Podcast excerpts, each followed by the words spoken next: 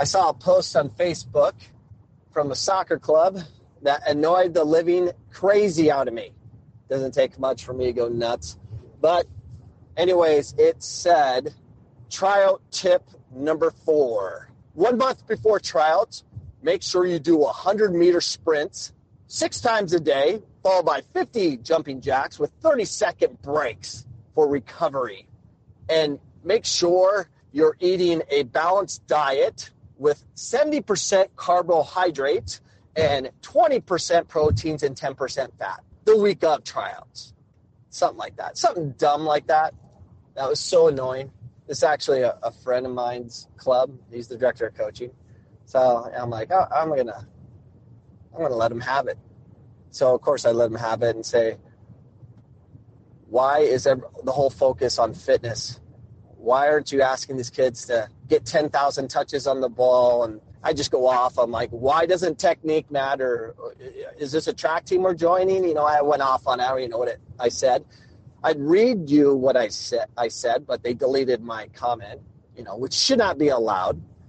Anyways, I got a bunch of likes from other neighboring soccer clubs, and it's so annoying because they're just as bad, um, but they're just kind of sticking to them. You know, uh, agreeing with me because it's attacking their competition. But is not that a problem we have? It, we're all about catering to the parent versus catering to what is what should be done. We should speak a certain way. We should act a certain way. We should focus on technique. We, we should make rules in soccer that you're not allowed to play soccer. I don't care how athletic you are, you're not allowed to play until you can master the ball. In some capacity, we need some we need some measurement for for these soccer players. If they reach a certain age and they can't handle the ball, you're banned from soccer. Can't play. Force these kids to go in their backyard and get 50,000 touches on these on the ball, 4 hours a day at home and understand the importance of the ball.